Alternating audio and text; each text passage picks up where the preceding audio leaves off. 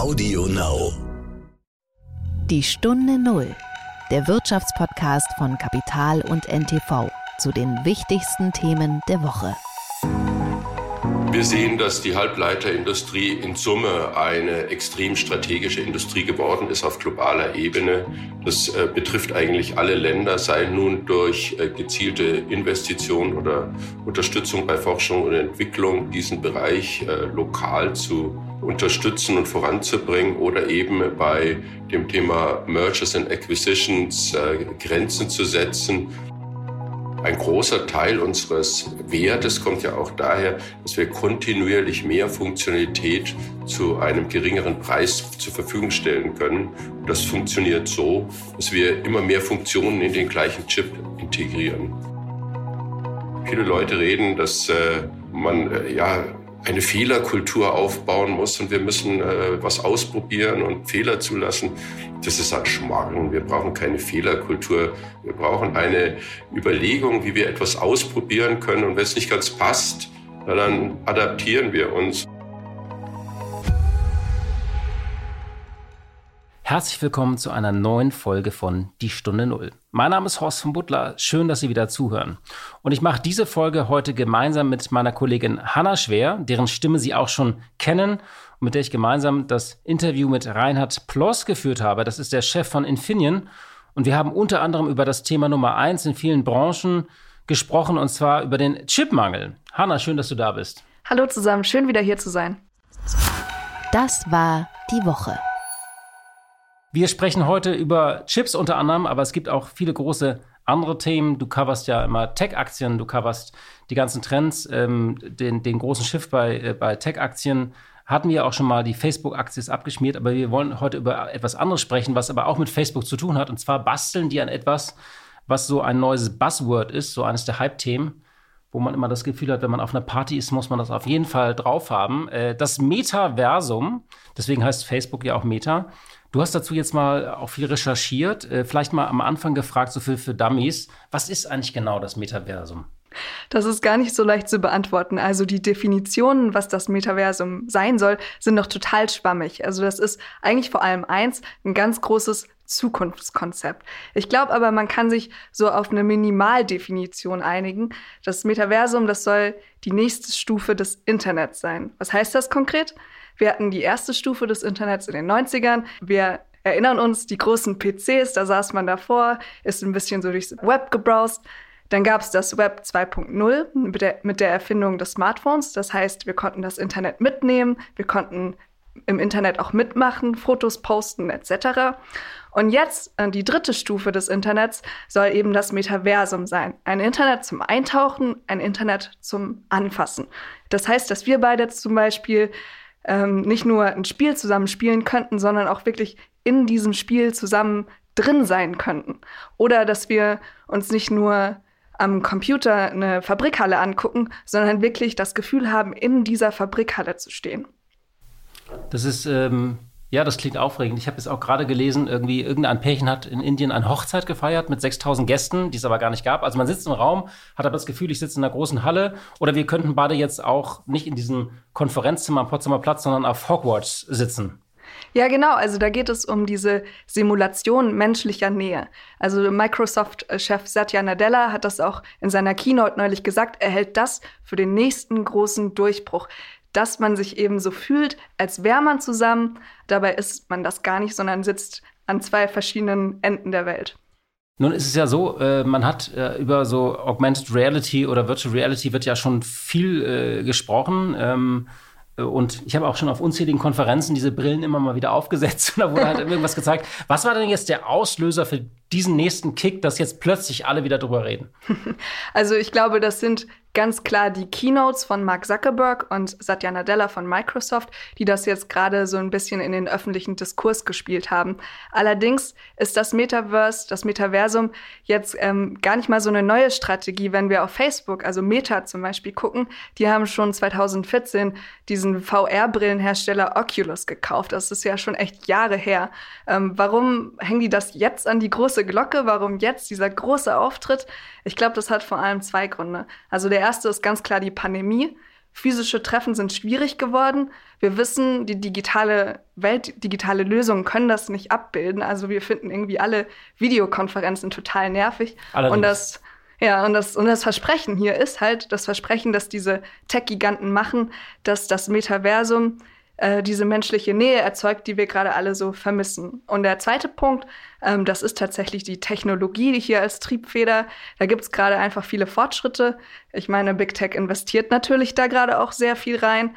Und ähm, klar, VR, da hast du recht, ähm, das wird schon seit Jahren als älteste ähm, Zukunftstechnologie der Welt äh, verspottet. Aber man sieht eben, dass die da schon gerade Fortschritte machen, gerade auch Meta. Also das ist, ist ganz spannend, was da so entwickelt wird. Die haben zum Beispiel so Handschuhe, die man sich anziehen kann, wo man dann eines Tages wirklich das Gefühl haben soll, dass man Dinge im virtuellen Raum anfasst, dass sich dieses Gefühl überträgt. Oder dass Avatare echten Augenkontakt herstellen können. Also das klingt sehr spannend. Was muss ich denn jetzt tun als Verbraucher, damit ich so zumindest so tun kann, als ob ich Early Adopter sein kann? Also diese virtuellen Welten, von denen ich gerade erzählt habe, die sind alle noch im Testbetrieb. Teilweise kann man die als Normalverbraucher auch noch gar nicht betreten. Microsoft hat zum Beispiel für sein Kollaborationssoftware Teams eine Erweiterung angekündigt, wo man dann mit Avataren Konferenzen machen kann im 3D-Raum, aber das ist auch noch nicht ausgerollt. Äh, Facebook bzw. Meta hat Horizon Worlds angekündigt. Das ist quasi so ein Upgrade von Facebook, wo man dann eben auch durch irgendwelche Fantasiewelten reisen kann, sich dort mit Freunden treffen kann. Ähm, für all das braucht man eine Virtual Reality Brille. Ähm, aber man braucht eben auch Zugang und mit der, also im Moment ist das alles noch Beta-Version im Testbetrieb. Ich habe mit ein paar Experten gesprochen, die sagen mir, ähm, das Metaversum, den Zustand, den muss man sich da gerade so vorstellen wie das Internet in den frühen 90er Jahren. Also da kannst du dir vorstellen, das ist gerade alles noch im Aufbruch und das wird noch Jahre dauern, bis das kommt. Wenn es denn überhaupt kommt, denn da ist auch noch ein Riesenfragezeichen dahinter, ob die Nutzer das überhaupt annehmen oder ob die sagen, eigentlich gefällt mir die reale Welt ganz gut. Vor allem nach zwei Jahren Pandemie. Also tatsächlich, im Moment, wie viel Hype und Bullshit-Faktor ist noch für dich da so drin? also ich glaube, die erste Welle, die wir jetzt gerade sehen, ist schon noch viel Hype. Also viele Unternehmen wollen jetzt mit diesem Buzzword assoziiert werden, starten da Projekte, die letztendlich eigentlich nur Marketing sind. Richtige Geschäftsmodelle habe ich da jetzt noch nicht wirklich viel sehen können. Aber das kann natürlich auch sein, dass das alles kommt. Okay, dann sind wir wahrscheinlich irgendwann so, äh, vor, vor 15 bis 20 Jahren ging es ja auch los, wo wir, wir sind jetzt auch auf Facebook oder wir haben da jetzt auch so eine App. Also man muss jetzt irgendwas mit dem Metaversum machen, das ist eigentlich der große nächste Trend. Wenn Sie es nochmal vertiefen wollen, Sie können es in der nächsten Ausgabe von Kapital auch nachlesen. Dass wir das noch erleben dürfen. Die Energiewende ist eine klare Soft Power Deutschlands und das werden wir aktiv nutzen. Wir werden mit allen Staaten zusammenarbeiten, mit dem am stärksten von der Klimakrise Betroffenen und jene, die die größte Verantwortung für Erd diese Erderwärmung tragen. Ja, Sie haben gerade äh, eine wichtige Stimme gehört, zumindest eine wichtige Stimme, die künftig Deutschland vertreten soll, und zwar von Jennifer Morgan. Das ist die Personalie der Woche, denn sie wird die neue Klimabeauftragte im Auswärtigen Amt. Die bisherige Chefin von Greenpeace International soll ab März als Sonderbeauftragte für internationale Klimapolitik und designierte Staatssekretärin im Auswärtigen Amt arbeiten. Annalena Baerbock hat sie bestellt. Es war ein richtiger Coup, hat gesagt, sie soll als Steuerfrau unsere internationale Klimapolitik lenken. Für sie sei morgen eine Traumbesetzung und ein wichtiges Signal für den internationalen Klimaschutz. Es gab jetzt natürlich, es gab viel Beifall, aber natürlich auch viel äh, Kritik im Kern so an zwei Punkten. Einmal, dass sie eine Lobbyistin sei und dann auch noch eine Ausländerin, wobei das jetzt nichts mit Ausländerhass zu tun hat, aber dass sie so mal schnell noch eingebürgert wird. Sie lebt ja schon seit 20 Jahren in Deutschland. Äh, Hanna, wie äh, hast du auf diese, wie, auf diese Personalie reagiert? Ja, die große Kritik, die es ja gibt, ist tatsächlich, ähm, eine Lobbyistin sitzt jetzt in einem Ministerium. Und da wurden ja auch Vergleiche angestrengt, wie das wäre ja wie wenn man einen Autoboss ins Verkehrsministerium setzt. Ich finde diese Vergleiche ehrlich gesagt ein bisschen schief. Denn Lobbyismus ist nicht gleich Lobbyismus. Also wir haben hier jemanden, der ja aus ideellen ähm, Gründen handelt. Da geht es ja nicht um wirtschaftliche Interessen. Und das finde ich dann schon nochmal was ganz anderes, als wenn das jetzt jemand aus der Wirtschaft wäre, der da einzieht. Und man muss halt dazu sagen, wir brauchen da eben Fachpersonal und es gibt nicht viele, die so vernetzt sind auf internationaler Bühne wie Jennifer Morgan. Das ist ja auch wirklich ein Asset. Ähm, ganz interessant. Ich finde das zweite Argument Also ich hatte auch erst den Reflex, Moment, eine Lobbyistin. Ich finde mich, also Greenpeace ist einerseits eine Organisation, die ist geschätzt und geachtet, aber die ja auch sehr umstrittene Aktionen macht. Erinnerst du dich hier in Berlin, als sie da den ganzen Stern mal da mit, ja. ähm, mit, mit, in Farbe getaucht haben? Das ja. war einfach eine Riesensauerei, da mussten sie auch Strafe zahlen. Oder jetzt dieser Paragleiter im Fußballstadion, wo sie auch echt Menschen gefährdet haben. Äh, aber ich glaube, ihre fachliche Kompetenz steht außer Frage.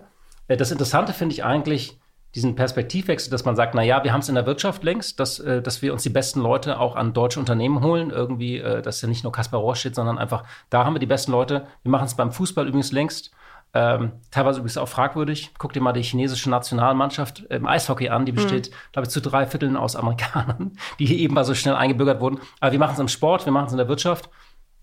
Und ich finde, warum nicht auch bei wichtigen Ämtern, die jetzt nicht, also ähm, es gibt ja gewisse Ämter, da muss man Deutscher sein, einfach vom Gesetz her. Aber warum nicht bei wichtigen Posten die besten Köpfe nach Deutschland holen? Ähm, und das ist jetzt unabhängig von Greenpeace.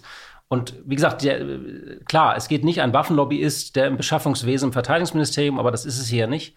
Äh, dass man einfach sagt, warum äh, ziehen wir nicht die Leute an? Wir haben es jetzt äh, bei der BaFin, da sitzt ja auch ein Schweizer jetzt drauf. Die Engländer haben mal an der Spitze der Zentralbank ähm, äh, jemand aus Kanada geholt. Also, dass man einfach so diesen War for Talents auch bis ganz nach oben trägt, finde ich jetzt nicht absurd, die Idee eigentlich. Klar. Und ähm, die, äh, und da wir ja oft auf dem Niveau sitzen nach dem Motto, äh, da muss noch jemand aus der Landesgruppe Rheinland-Pfalz versorgt werden und dann brauchen wir noch einen Ossi drin. Also so machen wir ja bisher die Personalpolitik, dass jemand auch versorgt werden muss im Ministerium. Also der muss noch Staatssekretär werden, der wird parlamentarischer, der wird dann, also wir haben ja auch Versorgungsposten. Insofern finde ich eigentlich, wenn man es mal der erste Gedanke war Lobbyismus bei mir und der zweite, ähm, why not? Also es kann ganz intelligent sein. Die Stunde Null. Das Gespräch. Kommen wir zu unserem heutigen Gespräch. Äh, Hanna, wir haben mit Reinhard Ploss gesprochen. Er ist seit zehn Jahren der Chef von Infineon, hört jetzt in wenigen Wochen auf. Und äh, ja, ein paar Daten zu ihm. Er ist gelernter Chemieingenieur und Verfahrenstechniker, hat in München einmal promoviert zu einem Thema, ich muss das jetzt ordentlich aussprechen können, Kristallkollisionen. Das äh, hat mit Salzkörnern unter anderem zu tun. Er ist verheiratet, hat ein Kind und er hat privat eine Leidenschaft für Modellflugbau und sogar einen 3D-Drucker zu Hause, heißt es. Und äh, er hat sein gesamtes Berufsleben bei Infineon verbracht. Bis 1999 war das ja Teil von Siemens. Das wurde dann abgespalten und ähm, ja, er hat 1986 mal in dieser Halbleitersparte angefangen, hat dort verschiedene Stationen äh, durchlebt, äh, war auch bei der Autosparte von Infineon und ist dann 2007 in den Vorstand aufgestiegen, übernahm die Ressorts Produktion, Technik und Personal. Infineon war damals äh, ähm, in einer Krise, stand auch 2008 kurz vor dem Aus. Und ähm, ja, dann hat er eigentlich einen radikalen Sanierungskurs damals gestartet, Infineon aus der Krise geführt.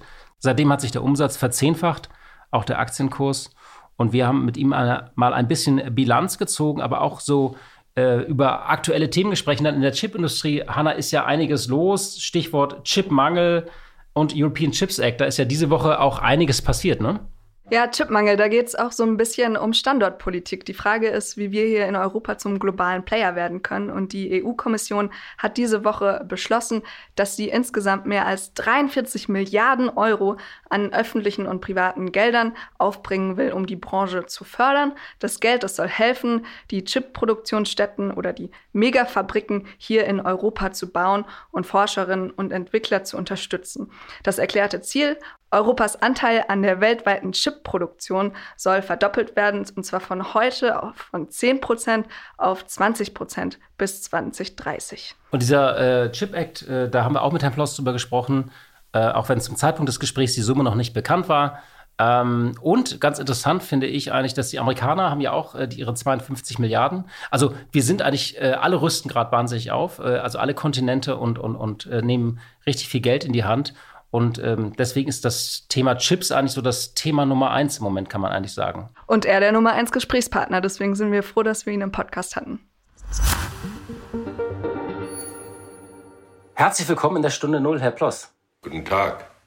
Schön, dass Sie sich Zeit nehmen. Wir kommen gleich auf das Thema Nummer eins. Sie ahnen es sicherlich schon, und äh, zwar auf den Chipmangel. Aber ganz allgemein mal durch die vielen Lieferengpässe fehlen ja überall Waren in der Welt, von der Playstation über das Auto, äh, sogar Menschen müssen auf ihr Eigenheim warten.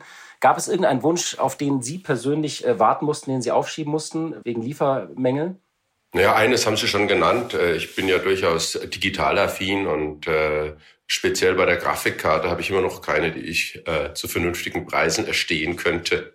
Okay, und da mussten Sie ein bisschen warten einfach. Ich habe sie noch nicht. Wie ist das eigentlich? Alle reden ja über diese Chipkrise. Was mich, was ich mich immer gefragt habe, warum wurde die Branche überhaupt von dieser, von diesem Chipmangel überrascht? Also wie kam es eigentlich dazu? Da spielen doch sehr viele Faktoren mit rein. Es ist eine sehr ungewöhnliche Situation. Die Halbleiterbranche hat ja schon öfter äh, solche Phasen der Allokation des äh, sehr großen Marktwachstums gehabt.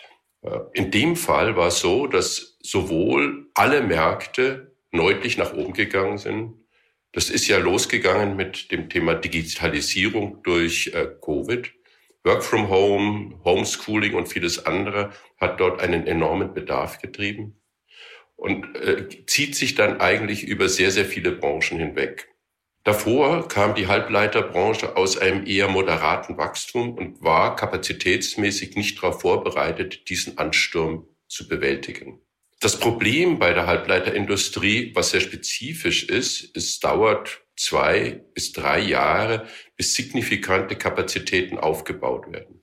Das heißt, die Antwort auf die durch Covid-Mehrbedarf getriggerte Krise, aber eben auch viele andere Anwendungen, sei es äh, der ganze Bereich des Internets der Dinge, inzwischen auch ja sehr stark Automobil- und Industrieanwendungen, weiße Ware, also Kühlschränke, Waschmaschinen, alles hat einen großen Bedarf.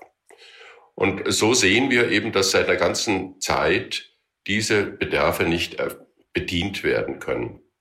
Hier sind auch äh, durchaus ein zweites Element drin. Das sind sehr spezifische Technologien, die zum Teil Engpässe haben. Nicht alles ist knapp, aber das genügt, um an vielen Stellen die Industrie stehen, stehen zu lassen.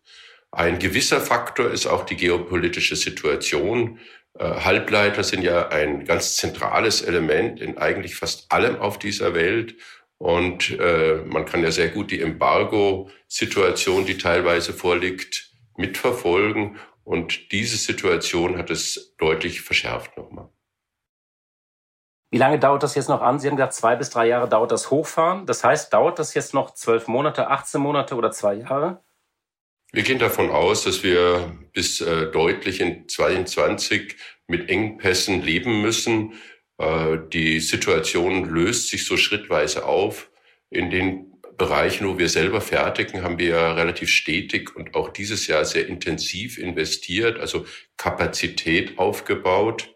Die Investitionsentscheidungen liegen ja schon weiter zurück und sollten eigentlich für die Mehrheit der selbstgefertigten Produkten lieferfähig sein. All die Produkte, die wir von den Foundries, das sind also Auftragsfertiger für Chips, äh, klingt zwar sehr despektierlich, ist aber wirklich eine High-End-Produktion, die dort stattfindet die werden sicherlich noch bis in, ja, äh, weit in dieses Jahr hineinreichen, bis dort mehr Kapazitäten existieren. Können Sie sich vorstellen, dass so eine Lücke, so ein Mangel nochmal auftaucht? Oder hat die Branche jetzt eigentlich ihre Lektion gelernt und hat gesagt, wir können jetzt künftig sozusagen, äh, oder haben Sie gesagt, das ist halt so, äh, wenn wieder die Nachfrage einbricht, haben wir Überkapazitäten, wenn sie dann stark anzieht, werden wir wieder Lücken haben? Oder kann man sagen, nee, von diesem Mangel hat die Branche jetzt gelernt? Das ist schwierig. Es ist ja nicht so, dass wir den noch nie hatten. Wir hatten ja schon im äh, Nachgang zur Lehman-Krise ganz enorme Knappheiten in äh, einer ganzen Reihe von Industrien. Äh, das Problem ist, dass hier mehrere Faktoren zusammenkommen. Einmal ist die Halbleiterindustrie extrem kapitalintensiv. Sie werden es ja auch an unseren Zahlen mitbekommen. Wir investieren dieses Jahr 2,4 Milliarden. Das sind rund 20 Prozent vom Umsatz. Und äh, damit ist es eigentlich nicht möglich, sehr große Kapazitäten vorzuhalten, falls mal irgendwo ein Bedarf kommt. Vielfach zahlt diese, sagen wir mal, Flexibilität keiner. Und das ist auch das Grundproblem an der Stelle. Wir äh, haben mehrere mal, Elemente wie eben dieses Just-in-Time-Delivery bei Automotive, was zu einem Problem geführt hat, aber dann eben auch dieses äh, sehr hohe äh, Kostensituation für Flexibilität. Und da muss eigentlich die gesamte Industrie sich überlegen, und da ist es nicht nur Auto, sondern es ist Auto, Daten und alle anderen, wie viel Lieferfähigkeit ihnen wert ist. Und hier sehen wir, dass ein gewisses Umdenken stattfindet und man über äh, Flexibilitäten, andere Lagerhaltung nachdenkt. Es gibt ja auch durchaus Unternehmen, die weniger Probleme hatten, die hatten dann aber auch bis zu einem halben Jahr Lagerbestand äh, und ein komplett anderes Herangehen. Aber äh, es gibt eben nicht die Branche. Und für uns als Halbleiterunternehmen ist es schlichtweg unmöglich, für alle Eventualitäten unserer Kunden etwas vorzuhalten. Welche Branchen sind denn da jetzt ähm, am meisten betroffen, Herr Ploss? Wer muss da besonders lange warten? Was zurzeit ja sehr präsent ist, ist die Automobilindustrie. Äh, hier sehen wir, dass die Anforderungen, das sind sehr spezifische Technologiebedarfe, auch recht lang benötigen. Das andere sind äh, die eigentlich äh, die gesamte Datenindustrie, wenn man es mitverfolgt, ein großer Aufbau wurde bei dem Thema Datenzentren und anders. Da merkt man es nicht ganz so stark, aber die Auswirkungen sind deutlich. Genauso, wie ich schon sagte, ist es weiße Ware, also äh, alle Haushaltsgeräte und anderes. Es ist sehr, sehr unterschiedlich, wie intensiv die Auswirkungen auf die, äh, diese Faktoren sind. Auch im Mobilfunk hört man ja an der einen oder anderen Stelle, dass nicht der volle Bedarf gedeckt werden kann. Also es ich würde mal sagen, äh, es geht über alle Branchen hinweg. Es ist sehr unterschiedlich, wie diese Branchen damit umgehen können, kann man auch sagen. Denn bei manchen Dingen, die sehr arbeits- oder sehr sagen wir, material- und intensiv sind, wie die Automobilbranche, sind natürlich die Auswirkungen größer. Da kann man sagen, dass ein Auto von einem Wert 30 bis 60.000 oder mehr Euro wegen weniger Bauelemente eben dann nicht ausgeliefert werden kann, hat einen anderen Wirkungsgrad, als wenn man ein äh, PC nicht ausliefern kann, wo halt äh, sehr viel andere Faktoren drin ist und vielfach behilft sich dann der Endkunde ein bisschen anders. Man teilt sich einen PC eine Weile und kauft dann den PC später. Also es ist extrem breit, die Auswirkungen. Die Branche ist aufgewühlt. Das Thema Chip und Chipmangel ist äh, recht, ja, wird recht äh, erhitzt diskutiert. Nun gab es gerade vor zwei Wochen ja oder vor einiger Zeit eine Entscheidung. Und zwar hat unser Wirtschaftsminister den Verkauf des deutschen Chipzulieferern Siltronic äh, nach Taiwan verhindert, indem er einfach eine Nichtentscheidung äh, gefällt hat. Waren Sie da überrascht? Wir sehen, dass die Halbleiterindustrie in Summe eine extrem strategische Industrie geworden ist auf globaler Ebene.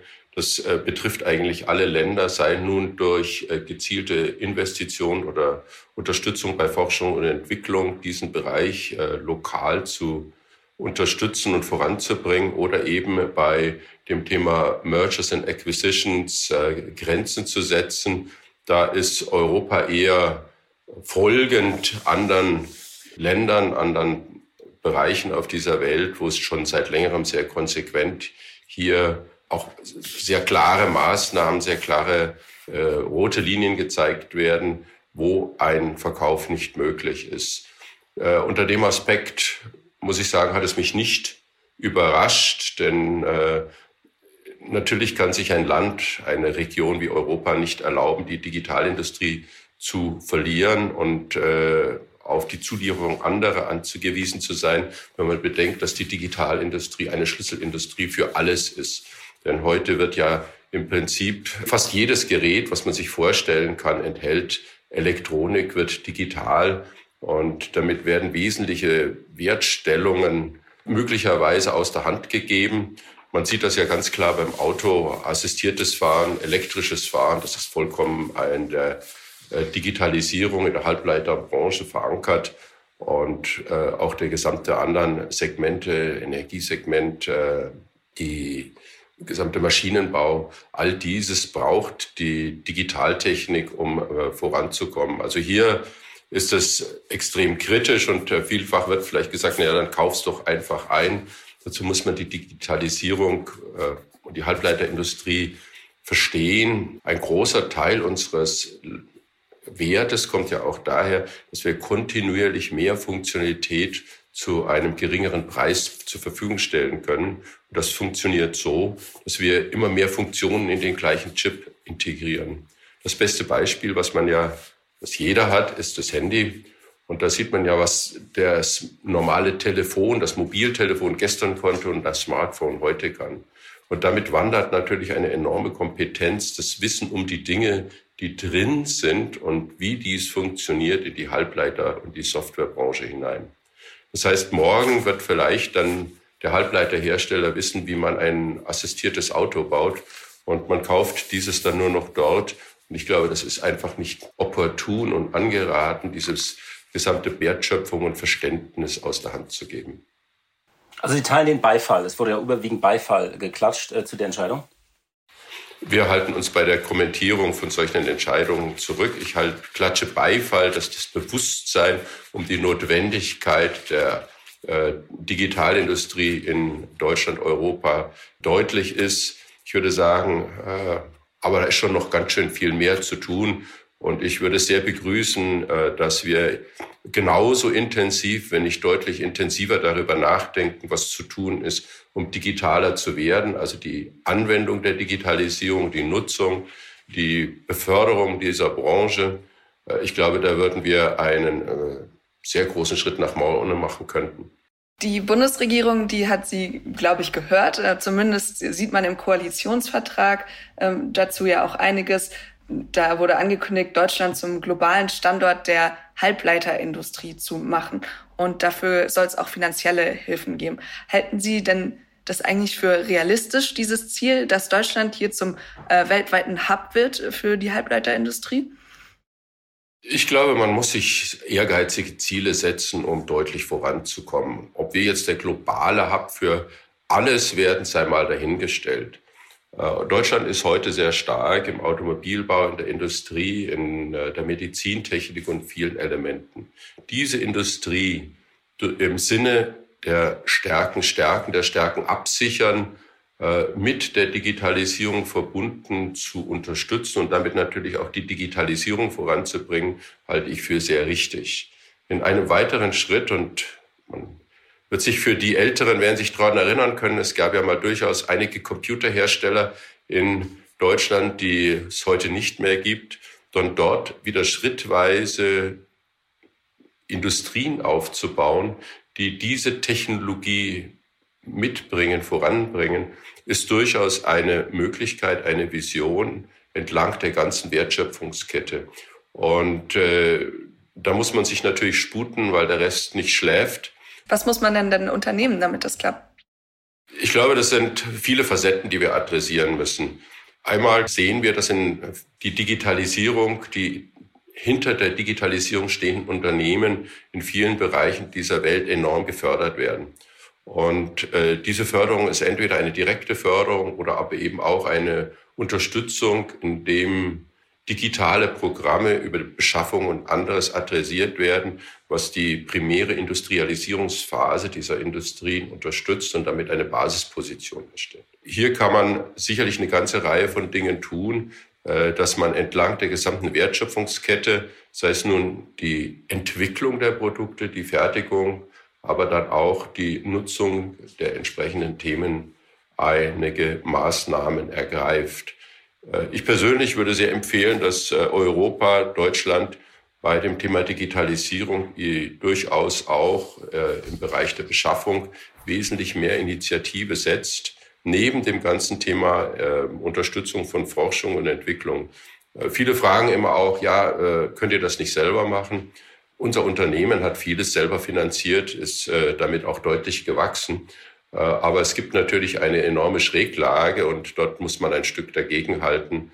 Und äh, wie bei es vielen Dingen ist, wo man mal etwas Boden verloren hat, muss man die doppelte Anstrengung äh, leisten, um dieses aufzuholen. Es ist im Prinzip wie ein Marathon, der äh, kontinuierlich weitergeht und bedauerlicherweise brauchen wir jetzt doch ungefähr 100 Kilometer Sprint. Oh, okay, das ist, äh, das ist sportlich. In der Tat. Wenn Sie schauen, wo äh, Deutschland oder Europa steht, ist es eben auch so. So will Europa ja tatsächlich noch zusätzlich mit so einem, also neben nationalen Programmen, so ein Chips Act verabschieden und da nochmal viele Milliarden bereitstellen. Grundsätzlich gefragt, ist das ein richtiger Ansatz, das auch noch auf europäischer Ebene zusätzlich zu machen zu nationalen Programmen?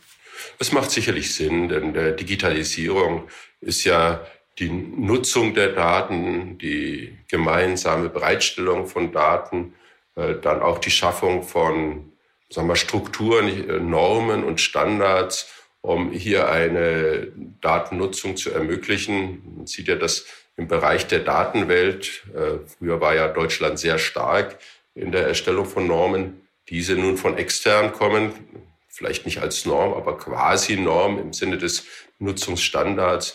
Äh, hier kann Europa Wesentliches leisten, um dieses parallel zu unterstützen und an der einen oder anderen Stelle natürlich noch für Beschleunigung zu sorgen. Aber ganz wichtig ist es dabei, dass eben auch äh, Europa sich erstmal auf seine Kernkompetenz äh, und gezielte Schritte in neue Bereiche konzentriert. Aber wenn ich mir Ihre Bilanz angucke, und da wollen wir jetzt so ein bisschen auch nochmal drauf kommen, Sie waren jetzt zehn Jahre an der Spitze. Sie haben das doch wunderbar alleine geschafft. Also warum sollen wir jetzt da Milliarden Steuergelder an erfolgreiche Unternehmen verteilen? Es ist nett, dass Sie das sagen, aber Infineon stimmt. Wir haben einen sehr schönen Weg hingelegt. Wenn man die letzten 20 Jahre anschaut, dann kommen wir von 1,2 Milliarden auf 13 Milliarden jetzt. Also man kann, aber natürlich haben wir nicht die volle Bandbreite aller Produkte. Wir sind sehr gut in einer ganzen Reihe von Themen, überall dort, wo es gilt, äh, Strom zu managen, sagen wir es mal so. Also Strom aus erneuerbaren Energien zu produzieren, zu transportieren, ihn nutzen, ihn effizient zu nutzen, äh, ist es sehr gut, äh, was wir bieten können. Wir sind auch in der Lage, all diese Dinge, wo wir drüber reden, die Realität Welt mit der digitalen zu verbinden, also all das, was man im Bereich der Internet der Dinge sieht, aber natürlich die, das ganze Thema der Server, des Mobilfunks und vieles andere sind wir nicht unterwegs. Dieses aufzuholen, werden wir als Infinien nicht schaffen und auch nicht können. Und ich glaube, wenn man dort unterwegs sein will, muss man eben dort investieren. Wir selber werden unseren Weg weitergehen und haben auch durchaus eine Evolution hingelegt. Aber wir sind stolz, dass wir durchaus in die Top Ten der Halbleiterindustrie geschafft haben. Aber wenn Sie schauen, wer alles sonst noch als Spieler unterwegs ist, äh, da glaube ich, ist noch einiges zu tun und das werden wir als Infinien nicht erschaffen und ich glaube, da braucht es ganz klar eine konzertierte Aktion, wobei wir natürlich gerne mit beitragen. Sie haben das jetzt gerade so ein bisschen auch äh, schon halb ähm, Revue passieren lassen. Der Aktienkurs hat sich, glaube ich, unter Ihrer Amtszeit verzehnfacht. Sie haben Ihr ganzes Berufsleben bei Siemens-Infineon verbracht, haben die Auf- und Abs gesehen, die Krisen, die Hypes auch zwischendurch. Haben Sie eigentlich alles erreicht, was Sie beruflich erreichen wollten? Das fragen viele. Äh, für mich war die Zeit bei Infinien eine, wo ich nicht sage, dahin will ich. Funktioniert ja auch nicht, denn immer wenn man wo ist, ist die Frage, was ist das nächste? Und dann will ich dorthin und dann will ich hierhin. Und äh, für mich war das Faszinierende, äh, dass man eigentlich kontinuierlich gemeinsam überlegt hat, what's next? Und äh, dann sogar auch durchaus öfters mal darüber nachgedacht hat, was kommt denn als übernächstes? Und diese stetige Begeisterung, man könnte es vielleicht schon fast Schnitzeljagd von einem äh, zum nächsten nennen, das ist das, was mich angetrieben und mich sehr motiviert hat. Und es ist immer spannend gewesen, denn wenn man mal bedenkt, hat ja keiner wissen können, dass wir 2000 äh, von ferner liefen, jetzt in diese Position kommen. Äh, aber es war eh immer wieder ein mutiger Schritt, der äh, aus der Begeisterung, was auszuprobieren, es zu machen, entstanden ist. Und deswegen würde ich sagen, ich bin nicht angekommen. Es war eine spannende Reise und ja, wenn ich so ein bisschen sagen würde, man könnte sie auch noch weiterfahren, aber irgendwann ist mal Zeit, eben äh, zu wechseln und den Zug den nächsten zu übergeben, damit dieses haben. Und vielleicht wird auch die nächste Generation ganz andere Ideen entwickeln und äh, Infinien weiterbringen. Denn der Infinien von heute ist nicht der, der vor 20 Jahren existierte. Und dem Aspekt würde ich mal sagen, ja, das ist äh, faszinierend. Zehn Jahre sind ja für einen äh, DAX-CEO eine extrem lange Zeit. Ähm, wie ähm, bleibt man eigentlich offen für Neues? Wie bewahrt man sich das Auge für Innovationen, wenn man so lange im selben Sessel sitzt? Ja, ich habe es natürlich schon, muss man sagen, sehr gut. Ich, die Randbedingungen waren für mich glückliche. Ich bin ja groß geworden mit dem Unternehmen und äh, habe ja seit Ende der 90er Jahre in dem Bereich die eine oder andere Verantwortung gehabt und bin immer Teil vom Club geblieben und äh, bin als CTO ja auch in den technischen Themen sehr tief drin.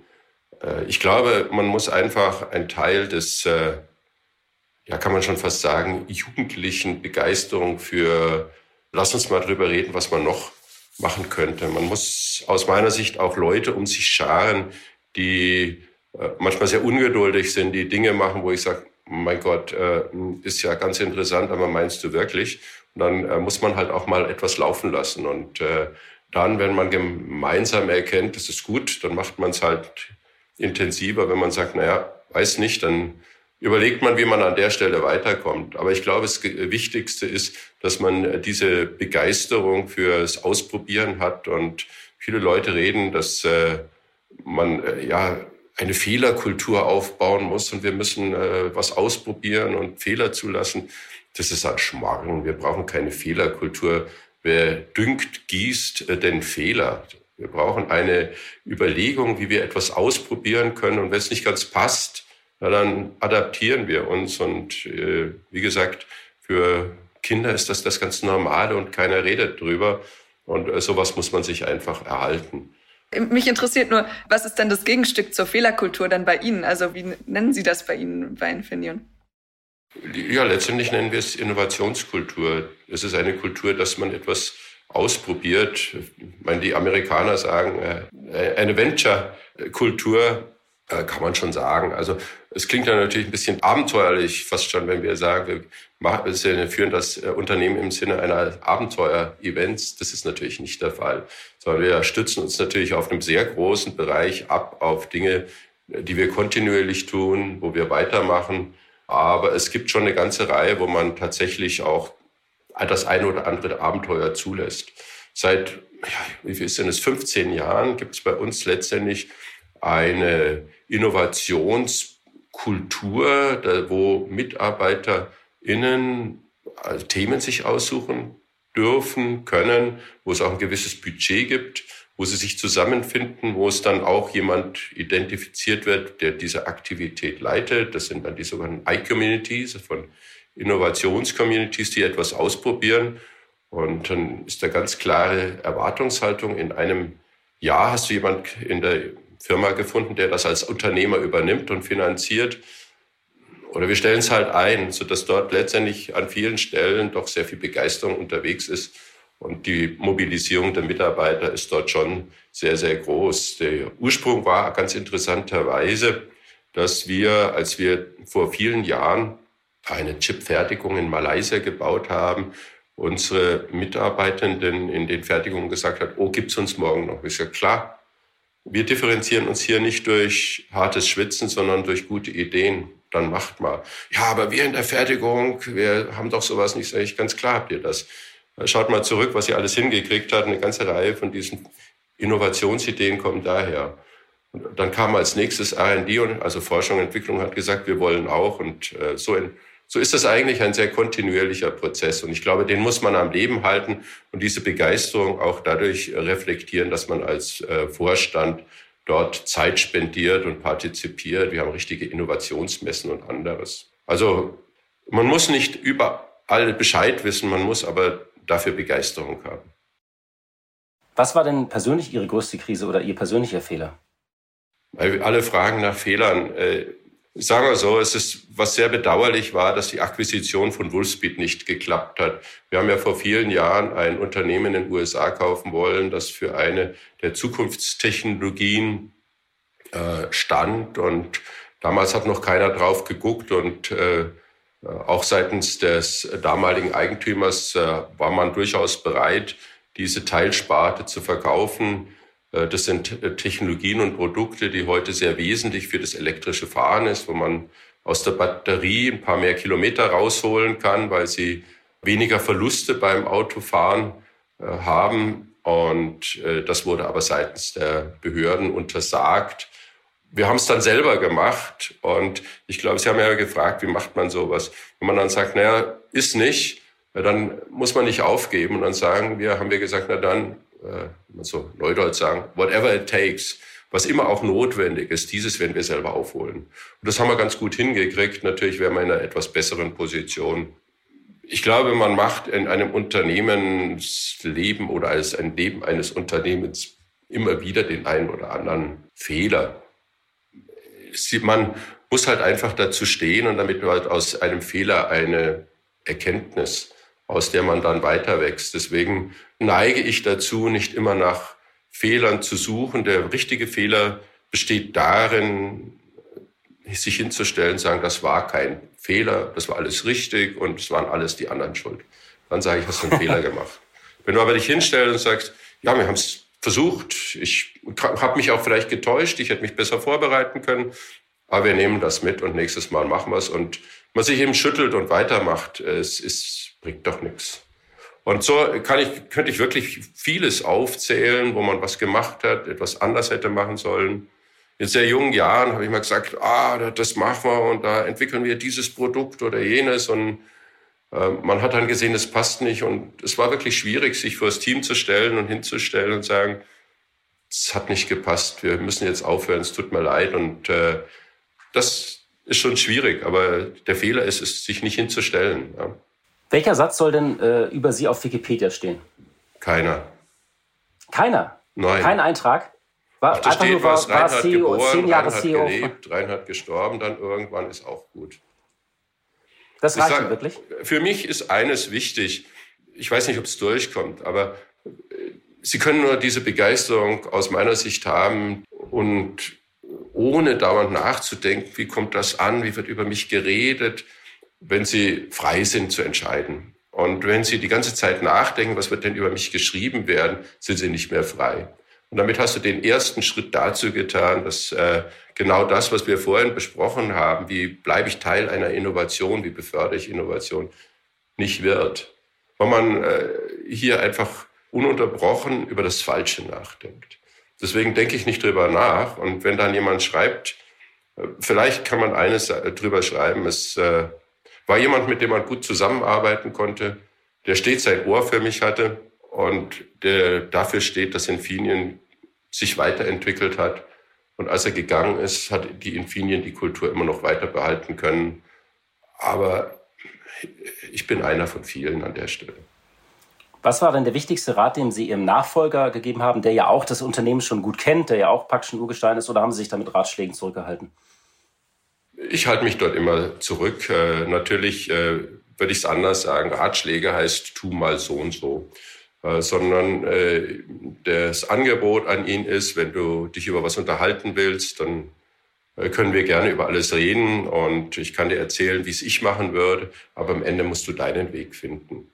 Menschen sind verschieden und wenn man glaubt, dass der Nachfolger es genauso machen muss wie man selber oder dass man äh, unendlich viele Ratschläge mitgibt, ich glaube, der einzige Ratschlag, den ich äh, wirklich gegeben habe oder auch, aber er ist Teil unseres Mantras, überlege, wie die Welt sich verändert und wie du dich darauf anpassen kannst und habe den Mut, dies zu tun und zögere nicht, wenn es dann mal nicht klappt, eben die Richtung zu ändern. Aber am Ende des Tages äh, leite deine Ziele, und das ist das, was wir als Infinien haben, ja nicht von Technologie ab. Äh, Sie haben mich gefragt, was für uns wichtig war. Wir haben irgendwann mal gesagt, uns ist wichtig, bei dem Thema Grün dabei zu sein, die Energieeffizienz und vieles in dieser Richtung. Ein wesentlicher Teil der Digitalisierung zu sein. Und damit sind es natürlich schon langfristige Themen. Aber mein Nachfolger ist eine, muss selber sehen, wie er das macht, weil jeder Mensch ist anders und Führung heißt auch, dass man sich in das Bild hineinsetzt und äh, seinen Platz findet. Haben Sie denn irgendwelche Pläne ab April? Also gibt es etwas, worauf Sie sich jetzt schon freuen, was Sie sich schon ewig vorgenommen haben oder was Sie Ihrer Frau versprechen mussten? Ja, äh, sagen wir so, es gibt ja schon seit einiger Zeit ein Versprechen. Ich hatte ja mal verlängert, als die äh, Cypress-Akquisition äh, stattfand oder wir die gemacht haben, weil man geht nicht als Chef, wenn sowas passiert und sagt mal, macht mal, sondern man schaut, dass das dann auch vorangeht und unter den gesamten Covid-Randbedingungen. Wir haben uns ja dann nach den ersten Treffen jetzt die letzten zwei Jahre nicht gesehen, ein Unternehmen zu integrieren dieser Größe. Äh, da ist dann die Stabilität eines Unternehmens schon wichtig. Und so war die Vereinbarung, dass wenn es dann mal ist, dass ich dann weiter den äh, Stab weiterreiche und wir selber äh, dann ein bisschen mehr Urlaub machen. Meine Frau reist gern, ich reise gern mit meiner Frau. Wohin? ja, ins Warme erstmal und es ist immer eine Mischung zwischen Füße ins Nichts strecken, sei es das äh, hauptsächlich Sand und Meerwasser, respektive was anschauen und äh, wohin, ja, kann man so nicht sagen. Überall dort, wo was Schönes anzuschauen ist und mal was anderes zu sehen ist und da lassen wir uns dann ein bisschen treiben. Und das andere ist ja, ich bin ja in der Akatech, das ist ja eine Akademie, die von äh, der Bundesregierung gegründet wurde, um auch die technischen Themen zu adressieren, spezifisch, also die ingenieurwissenschaftlichen Themen.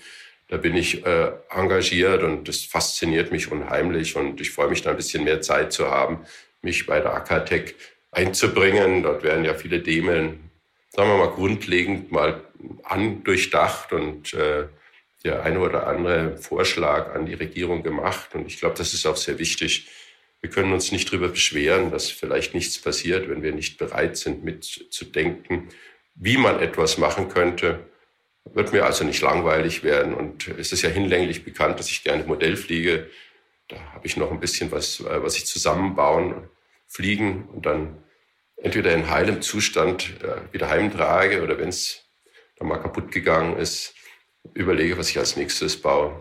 Und so ist immer, wie Sie schon merken, mein Leben ist es gibt immer was Nächstes. Herr Ploss, vielen Dank für dieses Gespräch und alles Gute Ihnen. Vielen Dank. Blick in die Märkte.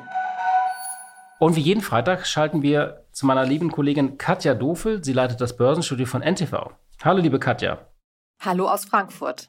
Ja, Delivery Hero hat diese Woche Zahlen vorgelegt und die Aktie ist regelrecht abgeschmiert um über 20 Prozent. Was ist denn so schlimm gewesen? Das war natürlich ein ziemlich dramatischer Tag für Delivery Hero am Donnerstag. Die Aktie ist um rund 30 Prozent gefallen. Delivery Hero ist sozusagen von Delivery Hero zu Delivery Zero geworden. Der Umsatz wächst in der Tat kräftig. Es mangelt nicht an Geschäft. Allerdings wächst eben auch der Verlust. Der Umsatz ist im Jahr 2021 um 89 Prozent auf sagenhafte 6.600 Millionen Euro gestiegen.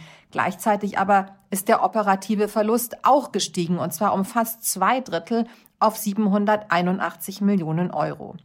Nun ist die Frage, muss man das vielleicht verkraften als Aktionär, wenn man eben Delivery Hero mit dem Gedanken gekauft hat, ein junges, innovatives Unternehmen zu kaufen, die in der deutschen Börsenlandschaft ohnehin rar gesät sind. Und war es nicht bei Amazon, Facebook und Google, heute Alphabet, einst dasselbe? Man vergisst einerseits, dass auch die heutigen Helden der Technologie und der Depots mal so angefangen haben. Hoher Umsatz, aber auch Verluste. Von heutiger Perspektive scheinen Amazon und Co. ein Alleinstellungsmerkmal zu haben. In Wahrheit haben auch sie sich im Laufe der 2000er Jahre natürlich gegen die Konkurrenz durchgesetzt. Da sind dann auch viele Pleite gegangen, die man heute vergessen hat. Der Wettbewerb unter den Lieferdiensten allerdings ist jetzt im vollen Gange und zwangsläufig werden da auch welche auf der Strecke bleiben. Und da ist eben die Frage, wer schafft es und wer fliegt aus dem Markt. Der Wettbewerb bekommt jetzt auch eine neue Dimension, denn die Corona-Beschränkungen fallen mehr und mehr weg und die Leute gehen wieder ins Restaurant und lassen weniger liefern. Wie viele innovative Firmen verschiebt Delivery Hero also den Erfolg in die Zukunft und rechnet für 2022 schon mit einem deutlich geringeren Umsatzwachstum plus 44 Prozent oder vielleicht auch etwas mehr, aber keinesfalls mehr plus 89 Prozent wie im Vorjahr. Gleichzeitig lag die Gewinnmarge bei minus 2,2 Prozent und das ist niedriger als zuvor vom Unternehmen prognostiziert. Das ist dann natürlich einigen Anlegern zu heiß geworden und sie sind geflohen aus der Aktie, daher das dicke Minus. Und dann hat auch noch Siemens Quartalzahlen vorgelegt und die erste Hauptversammlung abgehalten. Es war das erste Aktionärstreffen des neuen CEO Roland Busch. Was war denn seine Botschaft? Ja, bei Siemens war das eine ganz andere Geschichte als bei Delivery Hero. Siemens war am Tag des Geschäftsberichts und der Hauptversammlung Anlegerliebling. Die Aktie stieg um mehr als sechs Prozent und war Spitzenreiter im DAX. Natürlich haben auch Lieferengpässe dazu beigetragen, dass bei Siemens die Auftragsbücher bis auf die letzte Seite gefüllt sind, plus 42 Prozent im Vergleich zum Vorjahr. Aber offensichtlich sind auch die Dienstleistungen und Produkte des Konzerns beliebt. Und Konzernchef Busch sagt auf der Hauptversammlung, es gebe keine Signale, dass irgendwelche dieser Aufträge storniert werden könnten. Der Umsatz ist nun im ersten Quartal des neuen Geschäftsjahres bei Siemens um 9 Prozent auf 16,5 Milliarden Euro gestiegen. Der Gewinn ist sogar um 20 Prozent gestiegen auf 1,8 Milliarden Euro. Und das ist besser als von Analysten erwartet. Deswegen der dicke Applaus an der Börse. So soll es auch sein. Im Vergleich zum Umsatz steigt der Gewinn bei Unternehmen am besten stärker. Das spricht in der Regel dafür, dass effizient gewirtschaftet wird. Siemens ist mit den Materialengpässen besser zurechtgekommen als andere Unternehmen. So sichert man sich Marktanteile, sagte Bush auf der Hauptversammlung. Für ihn gibt es sowohl von Analysten als auch von Aktionären viel Lob. Das tut sicher gut, legt aber auch direkt die Messlatte für künftige Quartale höher. So ist das an der Börse. Das Wachstum muss immer intakt bleiben und am besten größer werden, sonst reagieren die Anleger und Fondsmanager verschnupft. Auch das hat Siemens schon am eigenen Leib erfahren. Der Fokus auf die Digitalisierung soll bestehen bleiben. Das digitale Portfolio, also die mit Digitalisierung befassten Geschäftsbereiche, sollen in den nächsten fünf Jahren im Durchschnitt um etwa zehn Prozent wachsen. Die gute Geschäftsentwicklung im abgelaufenen Jahr und im ersten Quartal hängt auch zusammen mit der Trennung von schwächeren Geschäftsbereichen. Es hilft natürlich, dass Siemens sich von Siemens Energy getrennt hat. Und genau diese Strategie wird auch weiterverfolgt. Zum Beispiel hat Siemens im ersten Quartal Siemens Logistics für 1,5 Milliarden Euro verkauft. Dieser Preis war höher, als Analysten erwartet haben und damit das Sahnehäubchen auf die guten Geschäftszahlen und war dann sicherlich auch ein kleiner Kursturbo am Donnerstag. Vielen Dank, liebe Katja, für die Einschätzung. Tschüss nach Berlin und hoffentlich ein sonniges Wochenende. Ja, liebe Hörerinnen und liebe Hörer, ähm, Delivery Hero bestimmt auch ein Thema für dich. Die Schlacht der Lieferdienste, du hast viel dazu gemacht. Ist ja, das stimmt. irre, was da jetzt passiert, ne? was da alles abschmiert. Ja, die Aktionäre vertrauen dem Kurs vom CEO Niklas Östberg da nicht so ganz. Der hat ja die Parole ausgegeben, Wachstum um jeden Preis, koste es, was es wolle. Und alles, was Delivery Hero verdient, wird eben ins Wachstum gesteckt. Da bleibt nicht mehr so viel übrig für die Aktionäre. Klar, dass die langsam ungeduldig werden. Äh, Östberg hat gesagt, noch dieses Jahr will er profitabel werden. Ich habe da so meine Zweifel. Ich glaube, wenn er sich ein guter Deal anbietet, eine attraktive Übernahme, dann wird er auch das, den Geldbeutel weiterhin öffnen. Wir werden da dranbleiben. Hanna, du wirst dranbleiben und ich danke dir sehr für deine Zeit heute, dass du in der Stunde Null mal wieder zu Gast warst. Ähm, und äh, ja, schön, dass du hier warst. Ja, vielen Dank, hat Spaß gemacht. Und Ihnen, liebe Hörerinnen und liebe Hörer, wünsche ich ein schönes Wochenende. Kommen Sie gut durch die Woche und durch die ja, kleiner werdende Omikron-Wand, hoffentlich kleiner werdende Omikron-Wand. Und wir hören uns hoffentlich am kommenden Freitag wieder. Machen Sie es gut. Die Stunde Null, der Wirtschaftspodcast von Kapital und NTV zu den wichtigsten Themen der Woche.